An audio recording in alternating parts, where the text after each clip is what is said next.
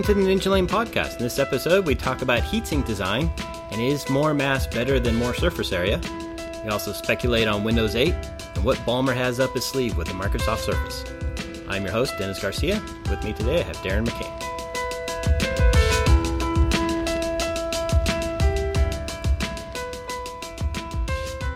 This last month, I took my annual trek to Computex. Computex now, that's uh that's the Vegas trip, right? No, that happens in January. Computex is the large trade show in Taiwan. Oh, and that's where I get to meet with all my manufacturer friends and you know all my contacts that give me motherboard samples and video card samples, and I get to see all the new tech that will be out around Christmas. that sounds exciting. So what makes Computex so special? It's really the only trade show that focuses entirely on computer hardware. You know, they go from motherboards and video cards, you know, finished products, Right. down to the manufacturing of it. So you can see the SMC machines that, you know, the ones that spin around really fast and throw down the, the resistors and everything on the PCB. It started as a sales show for everybody, so that's where you could buy the manufacturing equipment.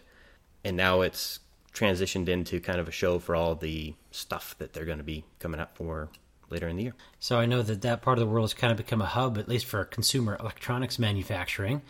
But what takes you over there?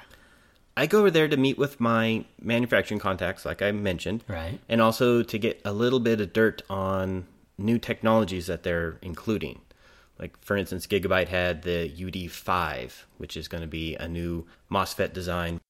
But the other thing I do is it's kind of my vacation. So afterwards, I go and meet with some of my friends at the office. I do office visits. And Right. one of the highlights this year was meeting with EVGA. So I know we've seen a lot of really hot EVGA products here at Ninjalane, but what made this trip so special? I wanted to go and see the new Z77 for the Win motherboard and also meet with a world famous overclocker named Kingpin. Now I know Kingpin sounds familiar to me, but for the folks that haven't heard that name, who's Kingpin? He's a world famous US based overclocker out of Detroit, and he also runs a side business called Kingpin Cooling, where he goes and makes GPU pots and CPU pots, and this is for dry ice and liquid nitrogen cooling. Kingpin has been recognized not just as a overclocker, but also as an expert in some of these super cooling designs. So I'm anxious to hear what you learned. Well, I was kind of talking to him about, you know, what his work was at EVGA, and he sits down and he overclocks all the time, which is kind of interesting to me. You know, TiN also works with him, and you get mm-hmm. to see some of his little monster mods where he adds a an extra PWM to a video card so they can overclock it. But then they go and take the Kingpin cooling pots, and that's how they really test them and bring the temperature down. At the same time, I started talking about my run for MOA. And he said, Well, what GPU pots were you using? I said, Well, I got some some Revio ones. And he said, Oh, yeah. And it's like, So what's kind of bad about that? And he says, Well, that was kind of one of my older designs, and there's a reason I don't make it anymore. And I said, Well, tell me, what was the reason? He says, Well, with the GTX 680, you need to be able to control the temperature and bring it up and down as the system is booting. Otherwise, you'll run into cold bugs. And you can't do that with a pot that has a lot of mass. And that kind of made a lot of sense to me. So if I'm understanding correctly, what we're talking about is really trying to keep the stable temperature as our normal train of thought, but with the 680 specifically, it's not enough to just control a stable temperature. You have to be able to move it up and down. Correct. Now, it's not like air cooling where we want to keep it within, you know, 30 degrees or 40 degrees. With liquid nitrogen, you have the opportunity to bring it down to negative 160, but then also bring it all the way back up to maybe 40 degrees centigrade. At that point, you're going to have, you know, water everywhere, but mm-hmm. that's that's kind of a side point. Now, I've seen these pots in action, and I've worked with you on them before, and they seem pretty solid. So tell me, what's different about these new pots? It's one of his older designs. It's the the TEK-9 Slim. Okay. And this design was originally created for the GTX 295. And if you remember, that was the board that had two GPUs on it, but Right. it had two separate PCBs that were sandwiched together. And to be able to supercool that, you needed to have a really slim GPU pot that would slide in between the two cards. Right. And that was where this TEK-9 came from. It turns out that that design has a lot of surface area within it, but it doesn't have a lot of mass. You know, obviously, it's need to fit in between these two PCBs, so it's going to be pretty small. Well, it turns out that that particular design works well for the GTX 680 in that you can do one splash of liquid nitrogen in there and bring the temperature down almost instantly. But then, since it doesn't have a lot of mass, the heat from the GPU will heat the system back up. So you can kind of tend the pot and make sure that it, as you're booting, it's at you know negative 100 and, or negative 50, and then as you go to run your benchmark, you bring it down to negative 150, and you can do that within a span of just a couple of minutes. So I want to talk for the folks that haven't seen the pictures, which are on the Ninjalane website, a little bit about what these things look like and their design. So what we're talking about is really a narrow, tall, thin pot mm-hmm. with, I mean, really pretty smooth, featureless design. It is, and it's somewhat elegant in its design. And then speaking with the wide fat pots or the slim fat pots that I that I bought for MOA. So so slim fat is sort of an oxymoron to me. So tell me a little bit more about that. Okay. The the design was so that the slim portion of it was so that you could run quad SLI on a standard motherboard. Okay. So you have that one PCI Express slot of space and that pot would fit in between there. So right, it's a really right. slim pot, but he wanted to add more mass to it, so he made the pots really wide. Now, that makes the pots a little bit heavier, and actually quite a bit heavier than the TEK-9 Slim. But it also makes it react slower, so it's going to hold a lot more heat. Like if you're going to be running on a GTX 580, for instance, which is a really hot chip, mm-hmm. It's going to react a lot slower. It will hold temperature a little bit better. But since it's also slower, when you do a splash, it's going to take a little while to bring the temperature down one of the discussions I had with Kingpin about my MOA run was that when I was running a benchmark, I had to pay special attention to when the benchmark started and when it ended. And the reason being is that when the benchmark starts, there's going to be a lot of heat generated from the GPU. Right. And if I don't get my splash of nitrogen at just the right point, then the pot can't keep up. So what will happen is it will overheat and I'll get past my temperature threshold. If I pour too soon, it'll get too cold and then I'll get below my temperature threshold. Okay, I see. So it's important really to maintain the temperature during the peaks, not the valleys. Correct. And a lot of times, if the benchmark is going to end and I just done a pour, it's going to freeze and I won't be able to start the next next benchmark. Mm-hmm. Now, had I been using the TEK-9 Slim, that has a lot more surface area, a little bit less mass. I have to be a little bit more exact with my pours but I don't have to watch it as much. I can start watching temperatures and not necessarily watch the benchmark because as it starts to rise, I can do a quick splash and it's going to bring it down almost instantly. And that's really the benefit of having less mass and more surface area over a pot with more mass like what I have. It sounds like going forward, though, you have to decide if you're going to continue on with your slim pots or look for something with more mass. So how does this whole discussion affect where you're going with your uh, superclocking? That's really a good question because there's a lot of vested time and effort into what I have, and I kind of want to make them work. Right. But I also want to not be hindered by the design that I have. I kind of want to have a little bit of variety. So chances are, what will happen is I'll end up getting a TEK-9 Slim from Kingpin and kind of give that a shot and see what that does for me and if that really is going to be the direction I want to go in the future, or maybe I just take the pots that I have down to the machinist and say, hey, can you drill a couple more holes in here and try to remove some of the extra mass and add a little bit more surface area to the existing design. All this discussion is super cooling, has me thinking, how does this affect a normal Joe and the type of heat sinks that you'd buy off the shelf? Does the same thing apply? The same thing applies almost directly, and kind of a good way to think about it is a pot of boiling water. Okay. Say you're going to make yourself some mac and cheese or some top ramen or something like that, and you get a small pot and you fill it up all the way with water, and you're going to put it on your stove and boil it. You know, one of the reasons that you pick a smaller pot is because it doesn't take so long to boil because there's not a lot of water in there. Now, say you pick a big, like a spaghetti pot, and you fill it full of water. It's going to take a long time for that to boil the spaghetti pot's a little bit larger, so it has a little bit more surface area, but it also has a lot more mass. You know, if you take the same spaghetti pot and only put a couple of inches of water in there, it's going to boil pretty quick, right? Right. Now, you pick a smaller pot, it's got a little bit less surface area because it's smaller, and then you put a little bit more water in there, it's going to take a certain amount of time to boil. same thing. You take a little bit less water in there, it's going to boil a little bit faster. So I think I get the concept. Maybe we can give some examples of how that affects heat sinks. Do you have uh, examples, maybe, of the type of heat sinks that would have a more mass or a more surface area design? Yeah, well, we have the Cooler Master TPC 812, which is a more surface area design. If we go to the site and look at them, and I'll have a link in the show notes, this particular heatsink has six heat pipes, a large chunk of mass at the bottom, and also has a vapor chamber on top of those heat pipes. So now hold on. If it has a large chunk of mass, wouldn't it be a more mass example? In a way, yes, it is, but then we have to look at the total design of the heatsink. And in this case, we have a lot more vehicles to get the heat off of the CPU.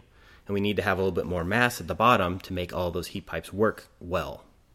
So once that heat gets into the radiator, then we have a couple of fans on there to cool it off and it acts as a normal heatsink. But the difference in this particular design is the vapor chamber on top. So, Oh. so once the heat pipes get saturated, because there's a certain amount of heat that each one of those heat pipes can carry off of the heatsink, once those get saturated, the heat will move up into the vapor chamber and that will whisk the heat away. In my review on the website, we have a standard heat test and then we have an overclocked heat test. And the overclocked heat test actually had a better CW rating. It actually dropped, meaning that the heatsink was getting more efficient with the more heat that was being put into it instead of becoming saturated.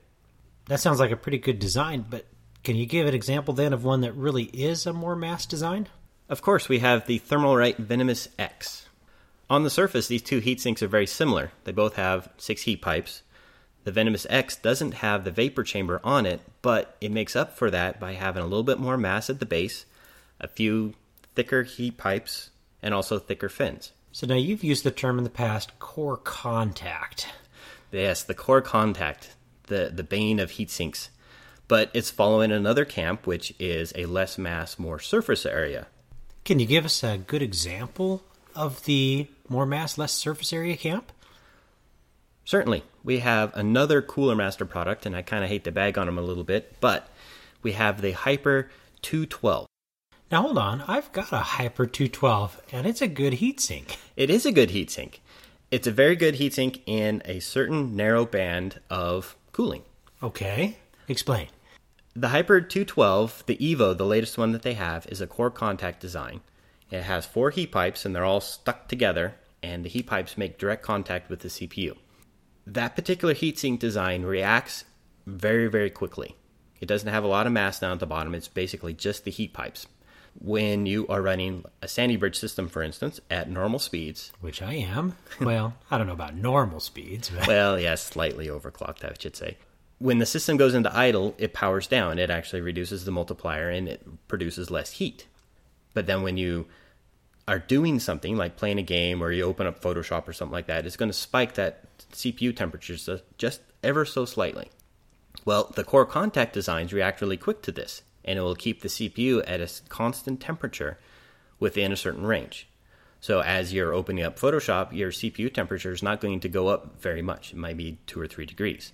Now, when you start playing a game and you start really loading that heatsink up, the temperature is going to rise until it reaches the, the thermal barrier of that heatsink, and then it will just continue to rise and it will never stop.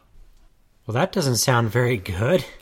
No, it's not, and that's really one of the limitations of these inexpensive aftermarket heatsinks. You know, the Hyper 212 was designed to be a low-cost OEM replacement heatsink, something that's going to provide a little bit better cooling over the OEM design and give it a little bit more capacity.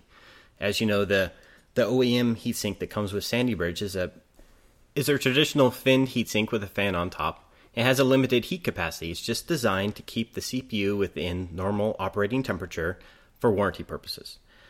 The Hyper 212 is an inexpensive heatsink to replace that and give it a little bit more capacity and keep the CPU temperature lower.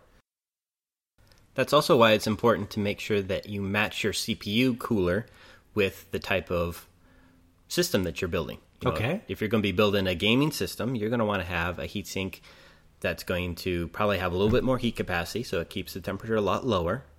It'll make the system a little bit more stable.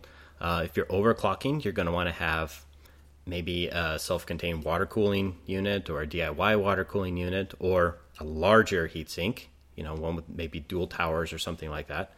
Or if you really are just building a system for to be quiet, something for your mom, something for your family member, something like that, you can go with the OEM heatsink or you can go with a low cost OEM alternative like the Hyper 212 or something similar. So there's a really huge range of prices and designs out there. How can I tell how effective a heatsink is? That's where my testing of a heatsink kind of is a little bit different than what you would normally see out on the web. Now, your testing of heatsinks is one of the things that I find really a strength of Ninjalane, and I get really excited about it because there isn't really anything like it out on the web at all. No one else is doing this. So, can you tell us, you know, what you're trying to do here? How does it work? Well, the testing is done in two parts. There's the standard temperature test, which is load temperatures at normal speed and then also at overclock speed. And then I test the ambient temperature, load temperature, voltage, and whatnot to arrive at what I call a CW rating or Celsius per watt. And that number tells us how efficient the heatsink is at removing heat at a given load. So is the CW rating dependent on the build? What type of CPU, for example? It's not directly tied to the build. The CW rating is a portable number that can be used in almost any situation.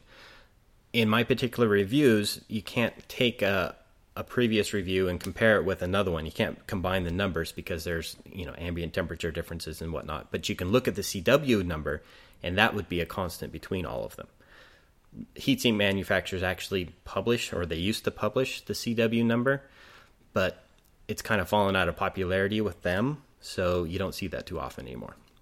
Using the examples that we've talked about, the Venomous and the TPC 812, how's their CW rating? The CW rating is pretty similar between the two, but they're also a little bit different, and I'll kind of explain why. The TPC 812 follows the more surface area route, like what we discussed with the extra vapor chamber in there. Right. At stock speeds, it had CW rating that was average for a heatsink like that. But then when we started overclocking, the CW number went down, meaning that it got more efficient at removing the extra heat load. Okay. With the Venomous X, the number stayed the same between the normal and the overclocked speed. That meant that I hadn't quite reached the thermal barrier of that heatsink, and it was also removing heat at the same rate. So it hadn't got more efficient, but it hadn't got less efficient. So at this point, the Venomous X would be a great gamer and slight overclocking heatsink, whereas the TPC 812 might work pretty well for a higher power system or a higher overclock, or if you're trying to get an air cooled system with the performance of a water cooler, for instance. So you mentioned water cooling, but we haven't really talked about the CW rating for a water cooling system. How would that compare? What's different? The difference is with an air cooler, we have a direct heat transmission between the CPU to the heatsink to air. With a water cooling, we're going from CPU to water block to water to air. So we have an extra layer there. Water has a higher capacity at removing heat and also storing heat than air does. That's why we can get a little bit better performance out of it. Of course, water coolers have limitations, much like air coolers do. We have the power of the pump, we have the size of the hose, we have the liquid that's inside of it, we have the size of the radiator, and even how powerful the fans are. For instance, I tested the Thermaltake Water 2, and this is a self contained water cooling unit. One has a larger radiator than the other, it's a little bit thicker, so it's going to have a little bit more water in it, which is also a little bit more mass, but they came with the same fans.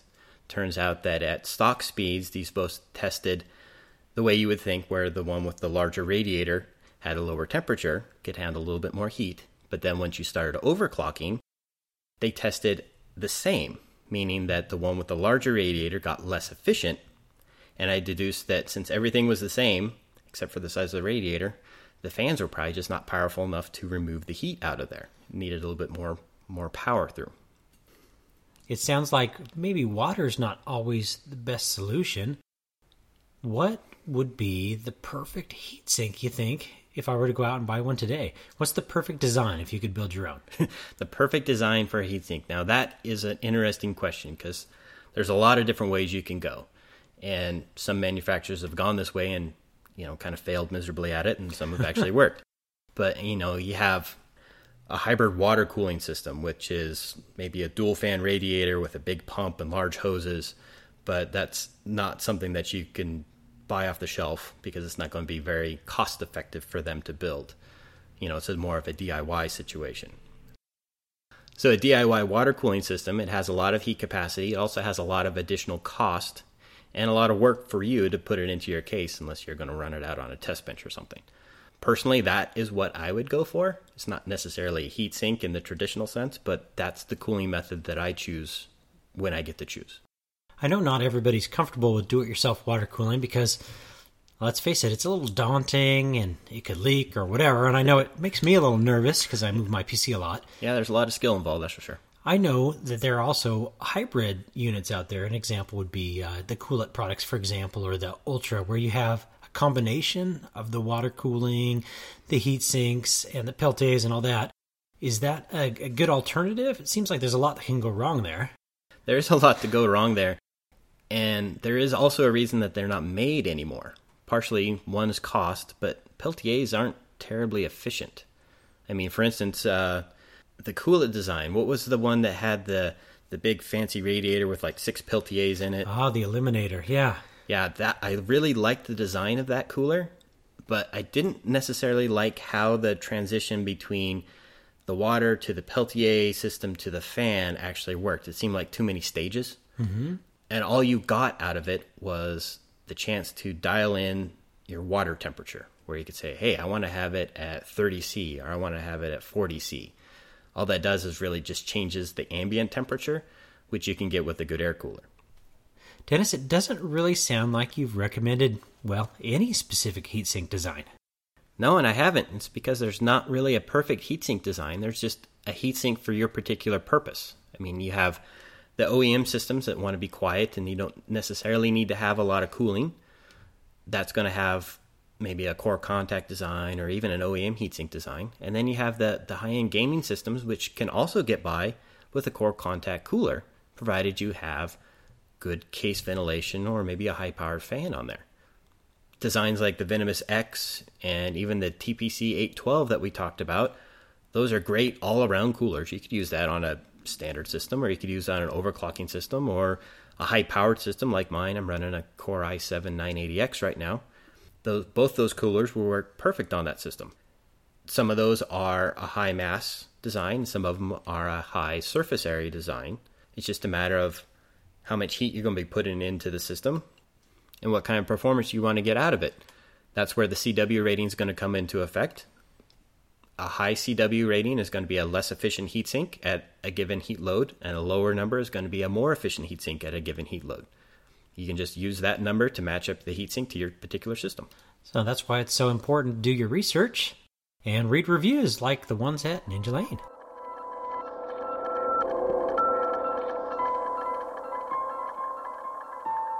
Darren, did you hear that Microsoft's going to be giving away Windows 8 for $40?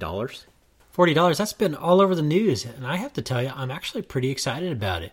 It looks like Microsoft is moving over to a model that's very similar to what Apple's doing, which has its good points and its bad points. But the good point is Windows 8 for 40 bucks. You know, I think you're really tied up on the whole $40 aspect of it. How so? Well, I see it as being Metro has gotten some bad press because it's a totally touch interface in a mouse and keyboard world.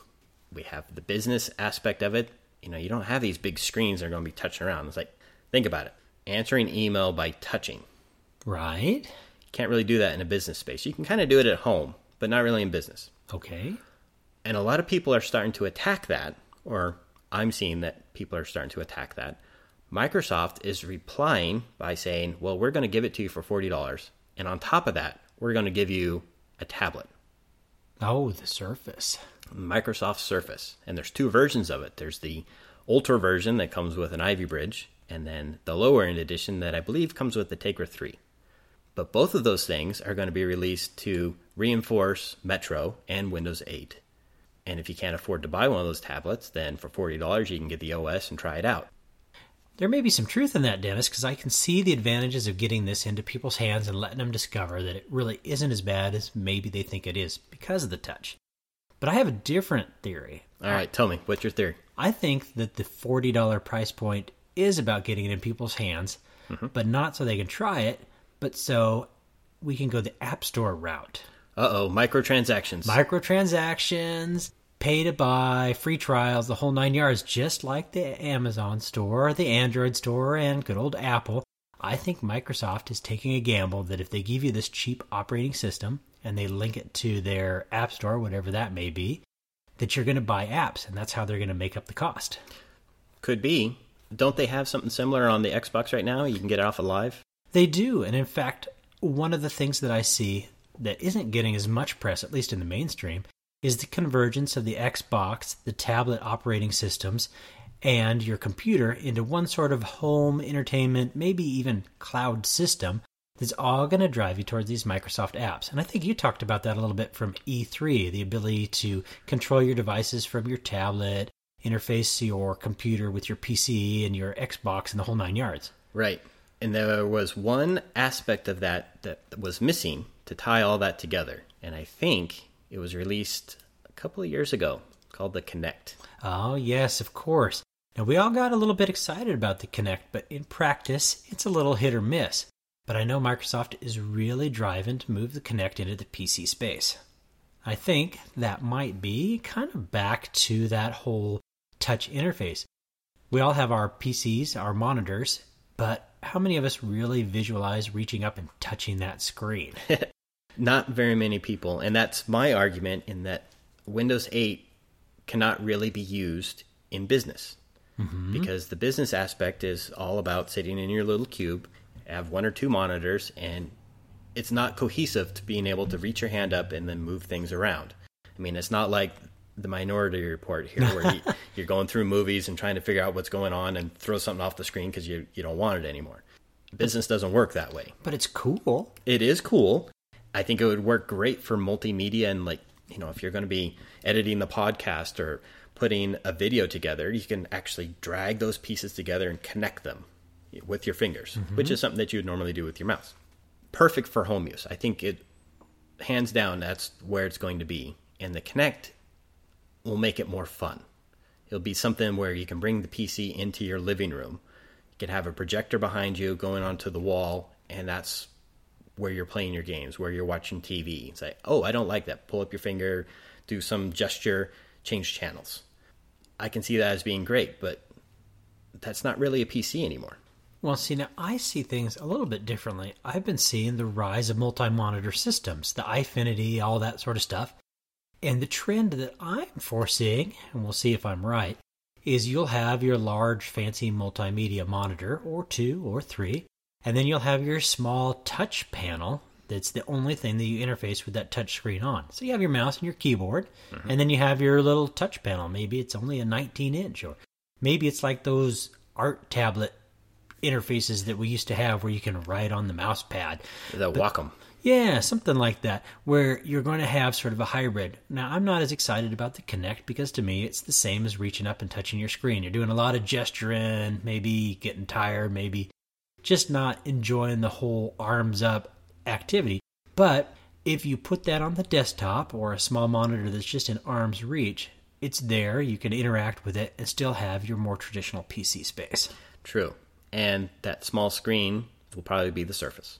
Ah, and there's your convergence again. Yep. Taking that tablet, and wouldn't it be cool if you could actually set that down and use some sort of hybrid mouse on it as your mouse pad? That would actually be pretty fun.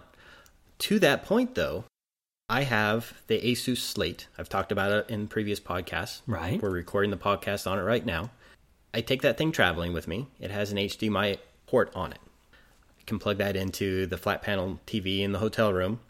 The problem is, I have a touch interface on the tablet, but I can't drag that touch interface to the screen that I have plugged in. Oh, yeah. It doesn't allow me to do that, so I have to use the mouse. And at that point, I'm not touching anything anymore. If I duplicate the screens, then I can touch. But then at that point, I'm not gaining anything. I don't have any extra screen real estate. I just have a bigger screen. Maybe that's what Microsoft is after because, you know, let's face it, the Surface is pretty small. Yes, it is. It's smaller than my my Slate, to be honest. How can you get to use this Surface with greater ease? I think that's the big question. Is it the Kinect?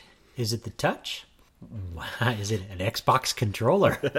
that that's the question that we would probably have to ask Ballmer. And it seems that he's playing his cards pretty close to his chest right now, especially with the announcement of the Surface, surprising all of the hardware partners that, let's face it, they make the PCs that Windows runs on. Well, there's been a lot of speculation about why the Surface and why now, but I think it really boils down to the fact that Microsoft is aware the market is changing away from the traditional PC. They know that they've got to get that Windows 8 acceptance, not just in the tablet space, the PC space, the phone space, to get that total convergence. And really, I think that's where the future is. Unfortunately, I think you're right.